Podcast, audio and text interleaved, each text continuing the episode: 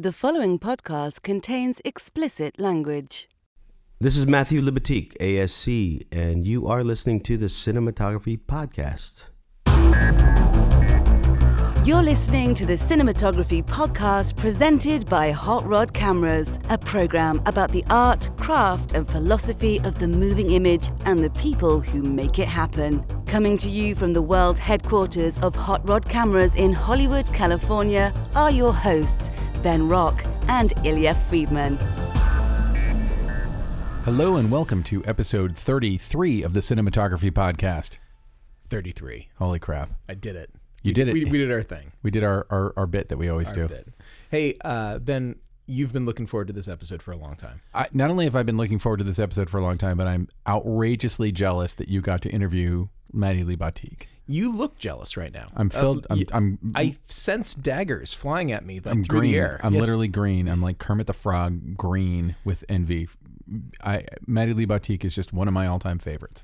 Well, uh, he does have an incredible filmography. He's nominated for an Oscar this year, his second uh, Academy Award nomination after uh, Black Swan, and this time, of course, for A Star is Born. That's right. And uh, he had he had a really good year. He had a couple other movies. He had a little movie, you know, Venom. Tiny- tiny little nothing tiny, movie. Little, tiny little movie. So, and then of course uh, we talk about everything is illuminated, which to me like he was already doing. He was already just just killing it, and it came to an even even higher That, level. that was like the movie where he got, he got your attention. The cinematography specifically grabbed your Oh attention. yeah, and it's just it's just gorgeous, and uh, we get to, we talk about that here in the interview. So uh, without further ado, Matthew Libatique. The Cinematography Podcast interview. Maddie Libatique, thank you so much for coming on the Cinematography Podcast. Much appreciated. It's nice to be here finally. Hey, uh, we are in Camerimage. We're out in uh, in Poland right now. Uh, how do you like it so far? It's uh, it's a familiar place for me, but I, uh, you know, it's just energizing to be here. To be quite honest, I mean, I just ran into Seamus McGarvey outside, and uh, Benoit Delhomme on the way out of the airport. So you know, where else can you be when you run into uh, not only um, contemporaries but legends? You know, It, it it's uh, almost nowhere. It's it's. I agree. It's really amazing. this is the most special place for a cinematographer there is, and it's the highest honor beyond anything else to be here and screen here. So I'm I'm really excited. Yeah, you're absolutely 100% correct. And uh, hey, you're having a pretty good time right now. You got two movies out. You got uh, Venom and A Star Is Born. And in fact, didn't they both debut on the same day? Yeah, well, you know, um, I. it's funny people keep talking about that, but it, you know, it's really just a coincidence. Uh, but it was exciting, you know, um, having two films at the same time and having two films do well at the box office. I'm not a real box office person. I don't pay attention to it because um, all I care about is if uh, people see the film. The money and the number doesn't really um, mean anything to me because it doesn't actually mean anything to me. you know what I mean? Uh, but I'm happy for all the people uh, involved that are that it means something to. But um, it was cool because you get uh, when you make a film, especially these two, they're fairly commercial movies. Uh, or very commercial movies that uh, you that's when when your family starts to text and email you, you know you're reaching a wider audience. So that's pretty fucking cool. Uh, okay, so I, I got a question for you that comes from uh, the usual host of this show, who's a big fan. His name's Ben Rock, and Ben has, I'm not exaggerating, like a nine foot poster, maybe it's eight foot poster of Pi on his uh, Right on. on his kitchen his kitchen wall. He he loves that movie, and he very specifically wanted me to ask you. so I'm going to get this out of the way. I'm going to do it first, and then we can go get into my questions. But he wanted to know how working on independence, and you had some very humble beginnings with a lot of uh, early movies, but uh, you also continue to do some smaller movies even after you started doing bigger stuff. And how does the budget and the limitations inform one, you know, independent film versus studio film, and vice versa? What uh, what begets the other? as I've gone on and done bigger budgets and more complicated films, what I've realized is that um, those some of those skills translate to being more efficient on the smaller ones.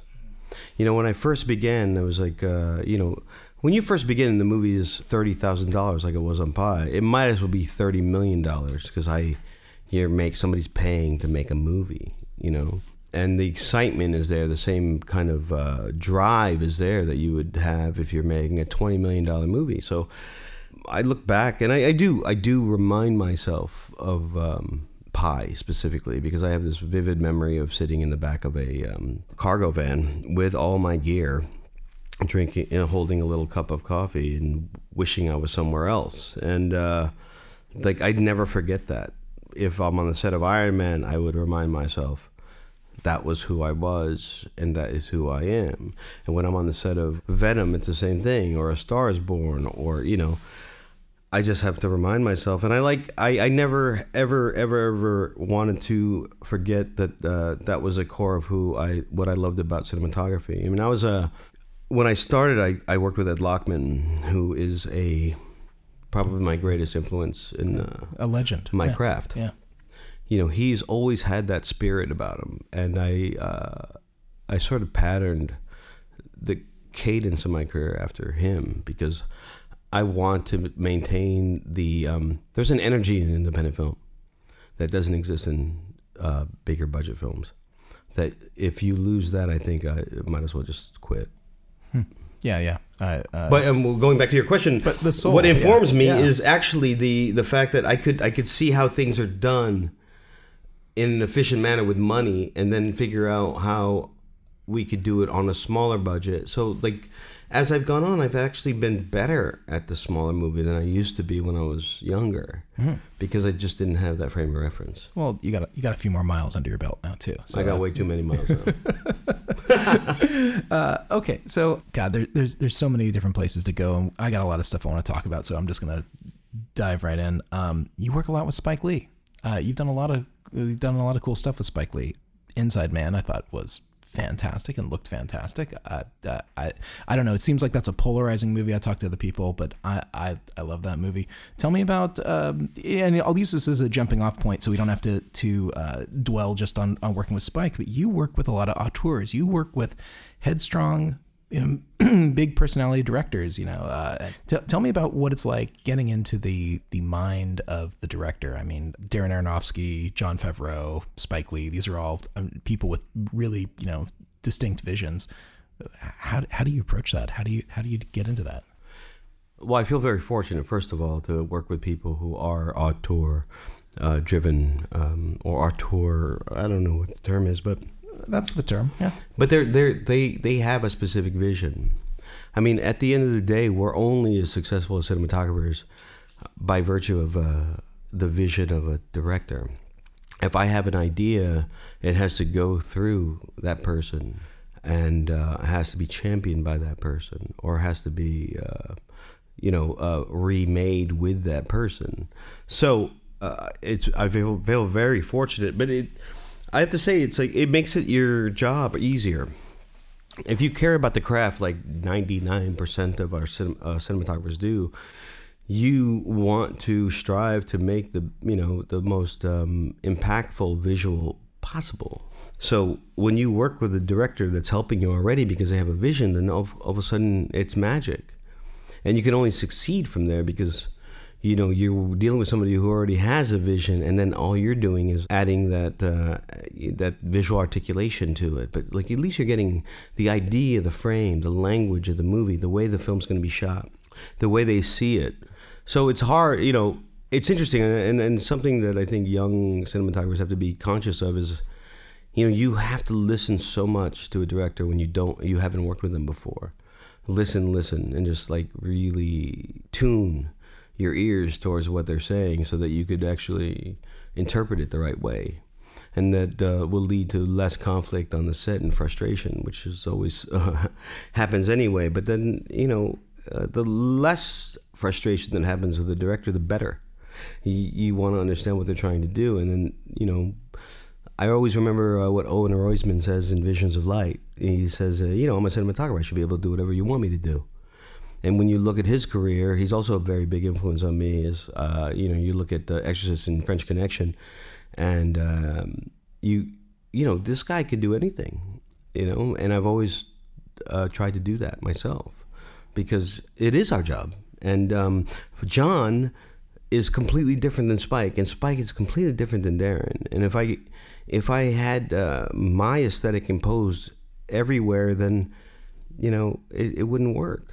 You know, I have to kind of work my uh, skill set towards the person I'm working with. I think that you answered that the best way you possibly could, and very diplomatic too to all to all those those people. So Well, they're all different. I mean, I love them all, all three of them. I, they're they're fantastic, and they, they, they bring out, you know. And in my recent film, uh, *Stars Born*, I'm working with a, a director, Bradley Cooper, who you know, you know, everybody's like he's a first time director, but he's actually he's not a first time filmmaker. I mean, he's an actor. He's he's been number one on the call sheet how many times, and he's worked with legends like David O. Russell and Clint Eastwood. He he has a vision and he's intelligent. I think um, the only thing that sets one filmmaker apart from the other is uh, uh, is their intellect and their taste. you know, um, and uh, at the end of the day, they everybody just gets better. And I just had to listen to him. And when you watch the movie, it's my interpretation and his interpretation of the story, but it's also me interpreting what he said and what he's looking for. And I, you know, I like to think that every time I shoot a film, it's it's my interpretation, or at least the visual interpretation of what the director wants. That's a, a perfect segue into a question that came in actually via Facebook from one of our listeners. His name is Marcus Taplin. Marcus wanted to find out what it's like, uh, or how, how does it change your process working with a director who is also number one on the call sheet. He's the lead. He's the lead in the movie. So I, I know that it just happened with with Bradley Cooper and The Star Is Born. So uh, I'm, I'm I'm guessing your role might change a little, or you might have more responsibility, or is what what what what what's changing with uh, the director being in front of the camera? Well, you you you have to be uh, attuned to the performances a little more and help them. Like I, you know, you know, one of our jobs is to assist the director's vision, obviously, and we articulate it, but it's it goes far and beyond that. I mean, and in this case, I had worked with actors that turned director. You know, Jon Favreau, uh, Liev Schreiber as well, and uh, Mathieu Kassovitz and Spike Lee, and you know the list goes on with uh, actors that turned director, but never really one that was on screen almost you know the entire time and um, it just took a little extra and i knew it you know it's being aware of the your situation and then being able to deal with it. So i knew that that would be i knew it was my first time in this situation going into it. And i literally would ask him like what do you want me to be responsible for beyond what i do? And you know he asked me once like, just let me know if i fall out of my voice. You know he specifically asked me to listen to his voice when we were watching takes. And uh, and I would do that, and then I would just uh, naturally look at the performances. And when he'd come, how was that? It wasn't necessarily about camera all the time. It was maybe tone, because he would uh, emotionally like. I try to understand. I would try to understand the tone and what a director. I always do this. I always try to understand what the scene is about through the director's eyes, because if the camera's not uh, actually uh, conveying it, then I bring up the question like, well it, this is about this, and maybe we're not getting this, or maybe, and I, I you know, it's not my place to discuss performance because I'm not the director, but uh, in this personal case, in this specific case, I would actually, you know, say, you know, she seemed this, or she seemed that, or you seemed this, or you seemed that, just as a note because he wasn't at the monitors and he didn't watch playback. Rarely did Bradley watch playback. So he because he has such an understanding where the camera is when he's an actor. He knows he knows it's in the right place or not, which is astounding to me. Like this is a guy who is acting, also evaluating the performance in front of him, and he's also peripherally seeing where the camera is.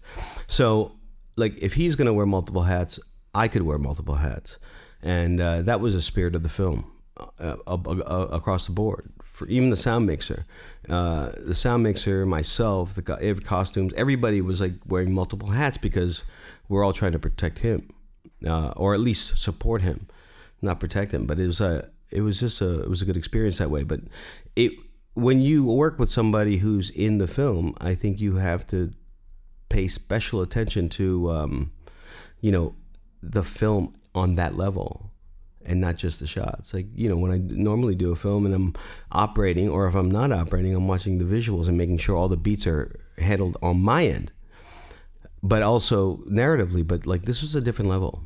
And this was a different level for me. Like emotionally, it had to be a different level. You mentioned uh, Liev Schreiber and uh, Everything is Illuminated. I love that movie. I, that, I love that movie, too. That's a that's a fantastic movie. It also it the the fields of sunflowers. It's like iconic to me. It's like that. That what, every time I think of that movie, that immediately those shots those shots come back to me. It's it's it's it's really fantastic stuff. Take a take a minute or two. Tell me a little bit what that process was like. Uh, did you guys travel to uh, to Russia to shoot that? Did you? Where did you guys? Was that local? We actually shot that film in Prague. In Prague, uh, okay. in and outside of Prague, mostly outside of Prague. So, uh, What was know, the shoot like? Was it a was it a quick indie sort of you know really tight schedule trying to pack a bunch in, or did it have did you have a little bit of breathing room? What was what was that like? You know, uh, in both cases, it's funny that you say that. It's like Liev and Bradley both, um, because they're actors, and um, they don't have that directorial anxiety of time. you know, I think they're aware of it, but uh, you realize that actors don't really uh, feel the anxiety of time. You know, like I'd like another one, even though you're maybe you're you know three hours late and you're probably gonna lose a scene that day. I'd like another one. Oh sure, well, yeah, yeah, of course you can have another one. So I think that they both, um, which is a refreshing thing, because if you alleviate that anxiety of time, you can still be creative on the second half of the day, and not just the first, because you're doing the right thing. Um, and Liev had that same quality where he was didn't have that anxiety of time. So, but it did have an independent spirit. The film, and uh, you know, the sunflowers were an interesting thing because um, you know sunflowers respond and they face the sun. And of course, the cinematographer, the wide shot, the big boom up, you know, the crane shot, like the one of very few crane shots that we were able to have because of the budget. Uh, I wanted to be backlit, so I had scheduled it at a certain time of day, and then I had learned that well, sunflowers only face the sun, so I had to sort of. Um, I mean, I didn't know it. You know, I wasn't studying them. I just was told that by, um, I think it was a greensman or something. I ended up having to shoot that at a time of day that I wouldn't normally shoot it because I wanted, you know, the the light to be uh, backlit. I had to shoot it at kind of high noon, or you know, I just had to have the sunflowers facing the camera. I'm like, fuck, man, I I didn't, I had no idea, and uh, that was an interesting thing. It was, like, you know what, uh, nature rules. You know what I mean? Like we could cheat uh, all we want for the perfect light, but you know, nature rules. And I was, a, it was a big learning experience for me. And like, okay, I guess we're gonna shoot this thing front lit. Yeah, it's uh, it's tough to say, hey, uh, son, uh, just uh, over there. Yeah, we'll, we'll have to, you know, gotta gotta make it happen. Uh, okay, so um, Ruben Fleischer, I've known Ruben a long time. You just did Venom, Venom with with Ruben. He's got a a tremendous career. I remember him when he was just starting out making like stop motion music videos, and he was a rental client of mine way back way back when. But I know you're doing another giant superhero movie right now. You're doing a you're doing something for the DC universe. Yeah. And Venom, I th- I'm sure must have been a, a gigantic a gigantic budget too, probably even bigger than the Iron Man movies that, that you've done. so, No, no, actually. oh, really wasn't. Okay, I had no idea. I just, just it was an assumption. Uh, does the new DC movie? Does that the is it is it Birds of Prey? Is that what it's called? Birds of prey. Is is that a an all time budget reacher for you now? I know they, they these superhero movies keep trying to outdo each other. The budgets keep going up. What's uh, it, can you not even talk about the budget? I can't really talk about the budget. I don't even know what the budget is. Um, Oh, okay. It to me, it's just it's another. It's another job. film. Okay. Uh, Well, it's another film. I mean, I don't. I try not to take a film because it's a job. Really, I never really wanted a real job. So, um, and hence here I am. But uh, it, it's just uh, you know every film is custom made, and um, that film will be custom made, and it's a completely different. I can tell you this: it's a completely different experience in Venom, and um, and it's a completely different experience than Iron Man. And um, who knows if it's going to be better or worse than either one until we go. But I mean, Venom and Ruben. I mean, that was a it was an experience. It was like I it was a time I, I wanted to work. I had worked with Ruben on commercials before, and we met on uh, Gangster Squad, and um, I really liked him and his energy and his youthfulness and when he came to me for Venom, he said one thing that was magical. He said, "I want it to feel like a John Carpenter movie. Done. I'm in. Mm-hmm. Yeah, you yeah. know? And uh, I just was I was taken by it. Uh, that concept of like this the, that kind of film like is is missing. I think because who knows? You know, when when John Carpenter was making, say, uh, the thing, that was a serious undertaking, right? But as it's gone on in time, because technology has superseded some of the things, there's a certain aesthetic to it that, like, uh, and I don't want to disparage it at all as a B movie, but there's a certain aesthetic to the thing that I think You can't is charming it. as fuck. Oh no, it's awesome. I think it Yeah. holds up really well. It does hold up It holds up amazing. and um, and the tension holds up, and it's masterful filmmaking. And I just, when Ruben mentioned John Carpenter, I was like completely motivated to make this film. Plus, Tom Hardy is an absolute genius. So, how could I not be there for that? You know, it was like same as being there for Lady Gaga and watching her sing. It was like watching Tom Hardy being possessed by a symbiote. I mean, come on, man. I mean, to me, I'm like I can geek out just like anybody else, and I was there. Uh, fantastic. Okay, so uh, I'm going to bring up something here that I don't think most people know about you, but I happen to know because I've been present now uh, a couple of times. Uh, in addition to being a cinematographer, filmmaker, and you know man about town, you've also hosted some awards shows. Well, I've only hosted the ASC Awards. That's what I'm talking about. Though you've hosted the ASC Awards, and Right. you did you did a really great job with that too. I appreciate so, that. You. uh, what what yeah. Tell, tell me about hosting the ASC Awards, just because it's like you know it's it's sort of an ins, it's an insidery re- really little thing, but you know uh, it's not that little. There's a thousand plus people in that room, and you get to hang out with Angelina Jolie, and you get to go up and present awards and do all this stuff. Tell tell me about uh, hosting the hosting this you know sort of insidery thing amongst all your friends. Like- you know, what started. I, I had to um, um, years ago before I hosted the awards. The year before I hosted the awards, it was um, Harrison Ford was getting an award, uh, like a, um, a lifetime achievement award, and I had just worked with Harrison Ford on uh, Cowboys and Aliens. We really hit it off, and he said, "I'll accept the award if Maddie presents it to me." And I was like, I was was talk about a high honor. So I um, I put together a little bit of um, whatever speech or uh, presentation, and you know I went up and did it, and people seemed to respond to it, and you know they asked me the very following year if I would host the thing, and I didn't I didn't necessarily want to. It wasn't a goal of mine to do that, but I I, I was okay, yeah, sure.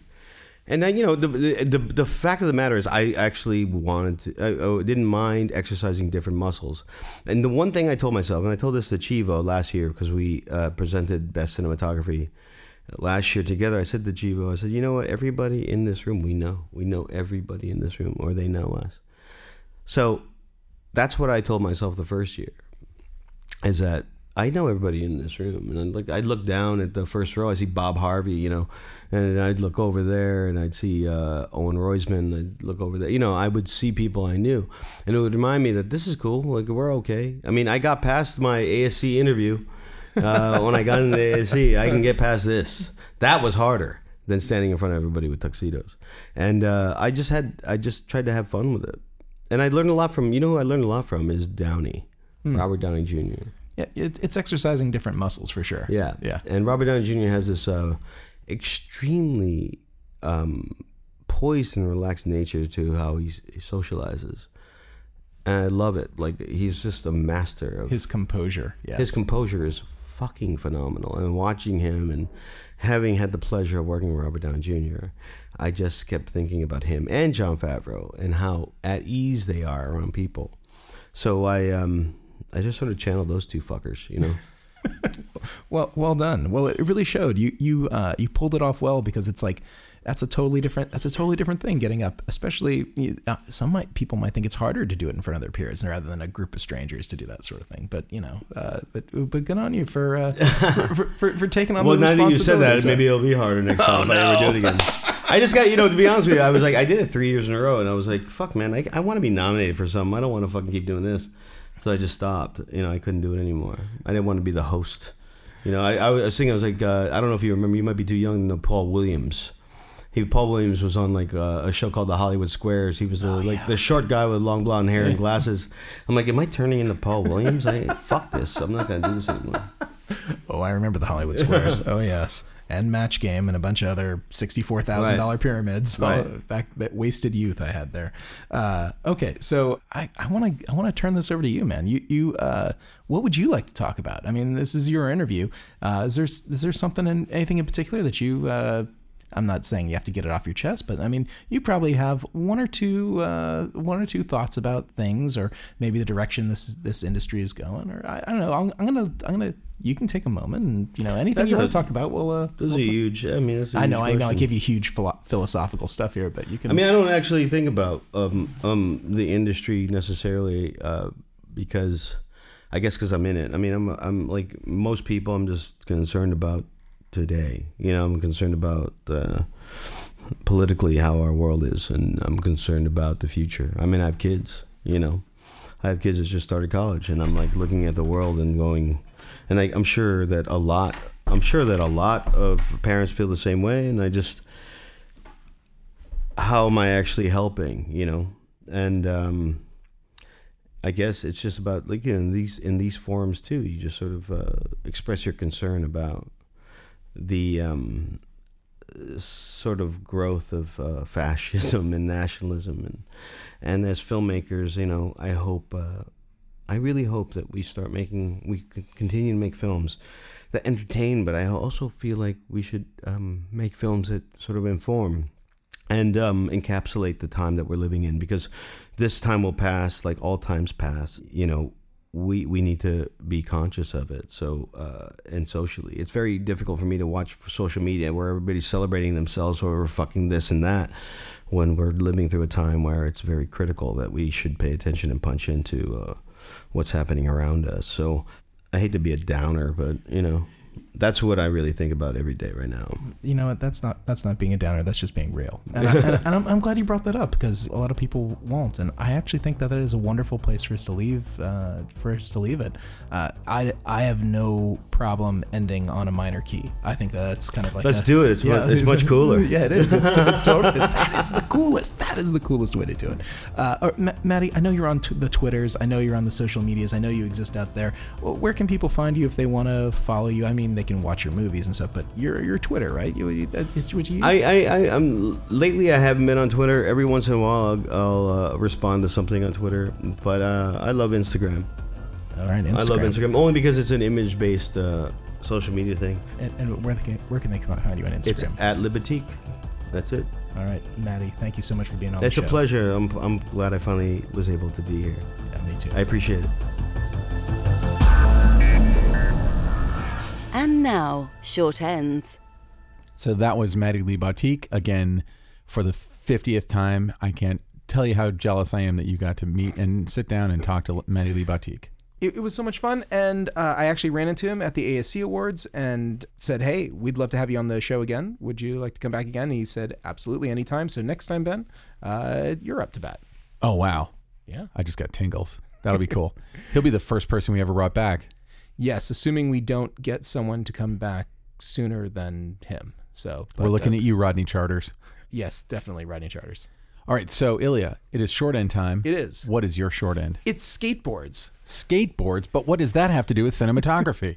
well i'm going to tell you right now Okay. uh, I was just giving you the softballest setup ever. Go for it. That's pretty soft. Okay, so two years ago, Kodak and the Girl Skateboard Company collaborated on a product line of skateboard decks and wheels that use the iconography of classic motion picture film stocks. Uh, so, like the packaging, and it's really only something that's cool to camera geeks. So like people are like. I got the 5248 skateboard. That's exactly right. Well, it's Really? actually there's a 70, 7266 and a 7293. Oh, well, clearly I was So- think, I was thinking 16 millimeter in a 35 millimeter world. going. on. Oh, uh, well, no, or vice versa, actually. But 52. wait, Oh yeah. Yeah, okay. yeah. So, but uh, also Super 8. So there's a Super 8 skateboard deck. That's my and- skateboard deck. And they look really, really cool. Uh, they they they made an announcement back in 2017 that they were going to do this, and of course Spike Jonze, a famous filmmaker and also partner in the Girl Skateboard Company, I know he was really instrumental in, in all of this. And there's press releases and stuff you can find online, but it's now a little bit quaint because you can't find them anywhere anymore. Nowhere has them. And you- Except that's right. Well, I was getting to that. Except, Oh, except, okay. but uh, no one has them anymore, and some people just use them as art. Some people actually do ride them, but they've got, they've appreciated in value quite a bit over the years. And the one place that you can find all of the remaining stock in the United States, at least, maybe the world, is hot rod cameras. We bought all of them. So Wow. every single one of these decks, we put five of them up on the wall. We have one more left to, to put up Do there. you go out in the parking lot and uh, and shred, do a quick grind? grind, you know, do a 50-50 and ollie. Do, I, I, do you I, go out there and glean the cube? I, I, do, I, do, 80s movies references. I do not gleam any cubes. I do not Tony Hawk anything. I do not, you know, pro skateboarder or this or that. I don't even Dogtown, and I've spent some time in Dogtown. I don't even know what that means. Yeah, me neither. So I, I, I remember the period of my life when I had a skateboard. I was 12 years old, and none of my pants had knees, and none of my knees had skin. That's right. Yeah, and, and skateboards will do that to you. But these skateboards look awesome. They are a combination of Kodak film stock labels plus uh, girl skateboard iconography, and they have different colors on the back side or on the front side. So whichever side it is, that so there's sort of a customization. There's pink ones and green ones and blue ones and black ones and all, all kinds of stuff. But we have them all here. And uh, yeah, if someone wants them, they just have to contact us. I don't even think they're on our website. You have to kind of like know. And so you call us, and yeah, we'll sell you one of the remaining decks. Oh, wow. Well, that's awesome. Yeah, People should do that. that. I mean, you know, we like to log roll here from time to time. I think that's a worthy cause right there. Yeah, it's they're under a hundred bucks. It's totally worth it. Excellent. I don't skateboard, so I probably won't, but uh, I'll tell all my skateboarding friends to hit you up. Or you know, people who just happen to like skateboard art or have skateboards on their walls, or who knows, wants to own a piece of history because they're never making these again. They're not coming back. This this series is over, and we've got what's left. All right. All right, Ben. So what's uh what's your short end this week? So my short end is, as as is often, a crime documentary. Lord knows you don't like those. It's on uh, it's on Amazon Prime, and it's called Lorena. It is a four part oh, documentary. I know about that. Oh yeah, I I mean I think uh, it's it's been getting some press. Anyone who lived in the '80s, basically, 90s. was it the '90s? 1995, I think. Oh crap. Okay, it seems like it might as well have been the 80s, but yes, you're right. It would have been the 90s. Yeah, mid 90s. It was a big story, Lorena Bobbitt. Yeah, Lorena Bobbitt. But here's here's here's the thing. So it's a four part thing. It was uh, directed by Joshua Rofe. I hope I'm pronouncing his name correctly. And it is shot by uh, Ronan Killeen, who has shot like he shot OJ Made in America, and he's he's shot some some really amazing uh, documentaries. He shot Get Me Roger Stone, which is a documentary that made my liberal blood boil. Literally it boiled. I got a fever. I had to go to the hospital. Oh my god. Um, no, uh, amazing, amazing cinematography. But like, I, I sort of feel like we're in a cultural moment where we're kind of going back to the '90s, where I think in the '90s we thought of ourselves as somewhat. Uh, we didn't say woke, but we would have thought we were that way.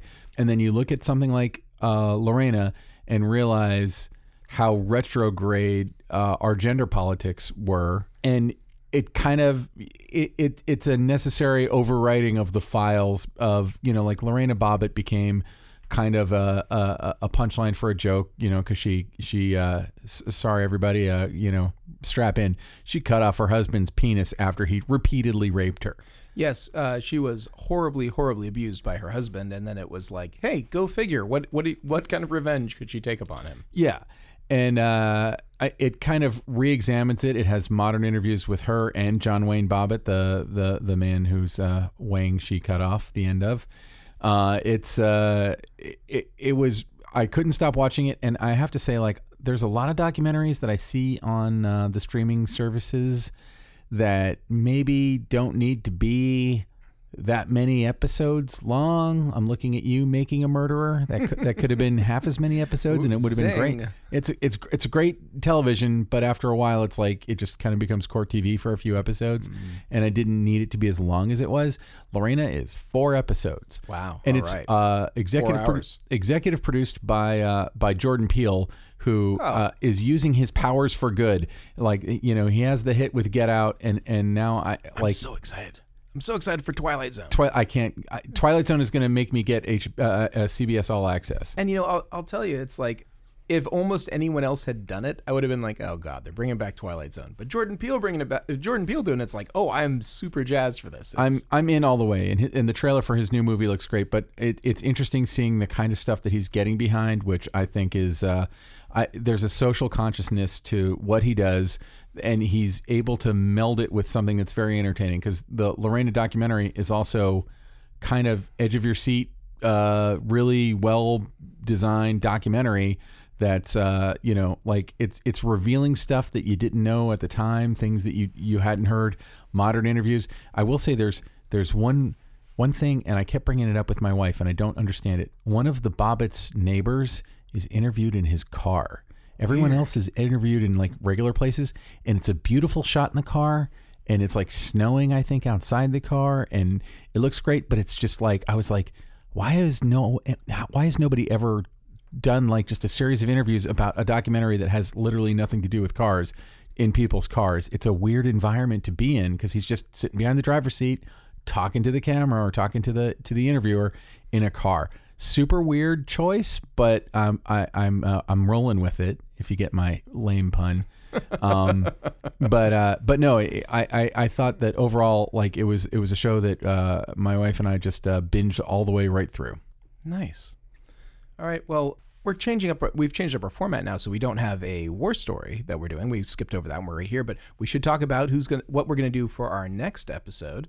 And our next episode, actually, we're to start diving into all of the amazing interviews and coverage from Sundance. Oh, cool. Yeah. So you got to interview lots of people, and I got to kind of uh, breeze in and out of Sundance like a stranger in the night. And I might have a clip of you right now, actually, Oh, from no. Sundance. Oh, well, here it goes. Uh, I, I kind of have, have a thought that I think, I think is important is that Ed and Dan created uh, a situation that was sort of like these actors were in a LARP and they were filming themselves in a LARP and then we were doing whatever we were doing and they didn't know what was happening. So wh- when I talk to people about it, a lot of times I'm like, it actually is a documentary. And like all documentaries, it's omitting one convenient thing. And in this case, it was that they knew it was us messing with them all along. And they're actors, and they're putting performance into it. And they're doing all their real work. But like, it, I think the authenticity from it comes from the fact that it does feel like a real documentary because they made it like you would make a real documentary. All right. So, hey, Ben, it sounds like you had a pretty good time. So that you. It was awesome, uh, but like I said on a previous episode, I literally was in Sundance for about a day. I But you got to self promote. You got to go out there and show your face. You got to be like, you no, know, it was great. I, you know, yeah, I- reconnect. I, I'm uh, one of the lucky few people on earth who kind of got to go stand on the stage of the Egyptian Theater and talk about a project that I'd worked on some twenty something years ago. 20 years ago. Amazing. no, nothing like that to make you feel young. I feel old as fuck. All right. So, uh, next episode after uh, next episode is going to start diving into Sundance. Sweet. So, uh, Ilya, who should we thank this week? Let's thank our producer, Ilana Cody. Without whom none of this would be happening. Let's thank our uh, composer. Kays, uh, we love you. If somebody email Kays, go to www.musicbykays, K-A-Y-S, dot com and say, hey, Kays, like your music. You don't need, and, and we heard it on the cinematography podcast. Or don't like your music. Oh, yeah, hate your music. and I heard it on the cinematography podcast. Anything to to let Kays know you exist. Hey, um, Also, a shout out to our fine editor. yes, our editor, Ben Katz. Uh, and, and Ben, where can people find you? As always, you can find me on Twitter at Neptune Salad. And uh, Do you tweet? I, I I tweet quite often and I and I retweet. Yes, no, uh, tweeting is uh, Do you follow back? I, I tend to follow people back, and uh, let me read you my favorite tweet of my own from this week. The CinePod uh, podcast uh, page on Instagram always follows back. Uh, I, I tend to follow back unless someone's weird, Ooh. um, And you're the arbiter of what's weird. as always. Yeah. Um, so, oh God, I can't find. Hold on. Uh, I, I tweet and retweet a whole whole lot. That's my problem. So um, so our son uh, Madden, uh, we got him this uh, cell phone looking thing that has like little apps, but they're each just buttons that play music. So this is my hilarious tweet. You ready? Strap in. Big comedy coming your way. Okay, I'm strapped. We got Madden this toy cell phone with apps that play sounds and songs when he presses them. He loves everything about it except the entire U2 album that came pre-installed. And there's a picture of my son holding the phone. Isn't that? It's a good good shout out to uh, 2014 when everyone who had iTunes had to get a free U2 album they didn't want. I just explained my joke. It's poison. It's comedy poison. Yes. And of course, like 75% of people who are not Apple people maybe don't have any knowledge of this. Uh, you know, Twitter Twitter doesn't have to. I'm not trying to be everything to everyone, baby. I, I, I, I can handle I'm it. also going to recommend the Overheard LA Twitter account. That's a good one to follow. Uh, you know, my favorite, my favorite uh, novelty uh, Twitter feed is definitely Nihilist Arby's, and I went so far as to buy their T-shirt. Sorry. Yeah, yeah. Here, I'll, I'll read you a Nihilist Arby's tweet. No, okay, well, aren't you going to ask me where, where people can find me, or it's Yeah, just going to be Nihilist Arby's? We'll, we'll get there So- real quick. I, I, I'm just going to read the the most current Nihilist Arby's. In honor of President's Day, just bring your kids to any Arby's and we'll put them in a cage. No questions asked. Enjoy Arby's. hours hours of horrible nihilist fun on, on nihilist Arby's. And again, I I've never done this before, but I bought the T-shirt from a Twitter feed. And and, and also uh, one last thing about Twitter. Uh, bonus points to anyone who can figure out what my fake uh, novelty Twitter feed is. Um, which uh, Ooh, a challenge. uh, yeah, yeah, it's a big challenge. Anyone listening to this, I have a fake novelty Twitter feed that is not me, and it is also not nihilist Arby's. and uh, I, if you can figure it out, uh, They'll Ilya- just, they'll just have to look at your retweets, right? That's, all they'll have to that's not true because I retweet all kinds of stuff. So if you can figure out what it is, Ilya will uh, give you a free Hot Rod Cameras T-shirt. I don't have any T-shirts. It'll be a hat. Ilya will give you, if you can figure it out, Ilya will give you a free Hot Rod Cameras hat. So Ilya, where can people find you? They can find me over here at Hot Rod Cameras, and uh, Like in the actual building. in the building at Hot Rod Cameras, at least Monday through Friday. That's typically where I'm at. cool. So- Just come over and just yeah, walk or, up. or they can they can go to like you know Instagram at sign Hot Rod Cameras or Twitter at Hot Rod Cameras. Uh, you know any of those at and Hot Rod Cameras. But if they show up here and demand a hat, will you give them a hat? yeah. At least for at least for a period of time. if we so- get a huge run on hats and we have no hats left, So I- if I- podcast listeners, if you're in if you're in if you're Burbank, in Burbank and, you want a free Hot Rod Cameras hat, yeah until let's say the end of March of 2019, show up, ask for Ilya, demand your hat, demand a hat. walk Yeah. right out the door. You don't have to do anything else. Yeah, but if you no more sun in your eyes ever again. you know what's going to happen though? Johnny Durango is going to come in every day and ask for a hat. I don't blame him. I mean, Johnny Durango, he, he needs a lot of hats. He he's here all the time anyway. But Is he? oh, but yeah, he well relatively. So That's cool. yeah. So now there's a little Easter egg. We'll find out if Johnny Durango is actually listening to the end of every show. Yes, yes, Johnny. The the gauntlet is thrown. So thank you very much if you're still listening to us ramble, and uh, we'll see you at the next episode of the Cinematography Podcast. This has been the Cinematography Podcast, presented by Hot Rod Cameras. Find your next camera, lens, or accessory on the web at hotrodcameras.com. Don't forget to subscribe to our show on iTunes and connect with us on Facebook and Twitter. Thanks for listening.